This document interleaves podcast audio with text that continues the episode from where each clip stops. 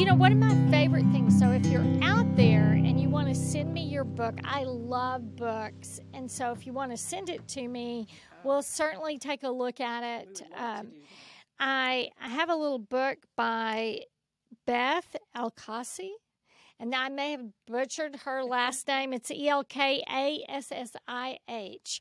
Uh, that I just want to be happy. She truly covers the basics um, and, and quotes Life isn't about waiting for the storm to pass, it's learning to dance in the rain.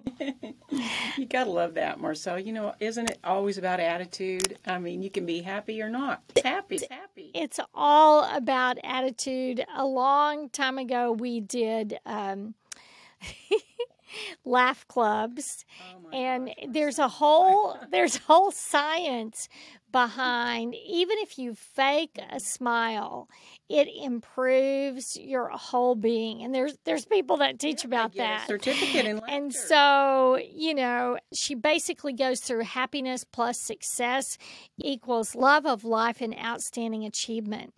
I mean, she goes through people and research about powerful traits of people who are both happy and successful. And and some of those just a little are they believe in their dreams. Um, they have resilience. They're intrinsically you know, driven.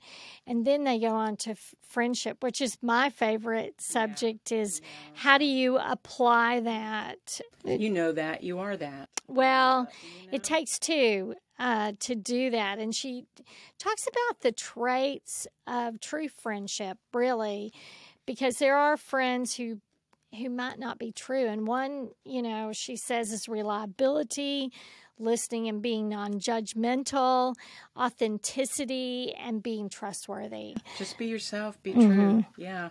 Be true and be true for that person. You can't be everything to everyone, but you know, it's been said that if we had more true friends, then we would need less counseling in general. They're the best psychiatrists. They they are.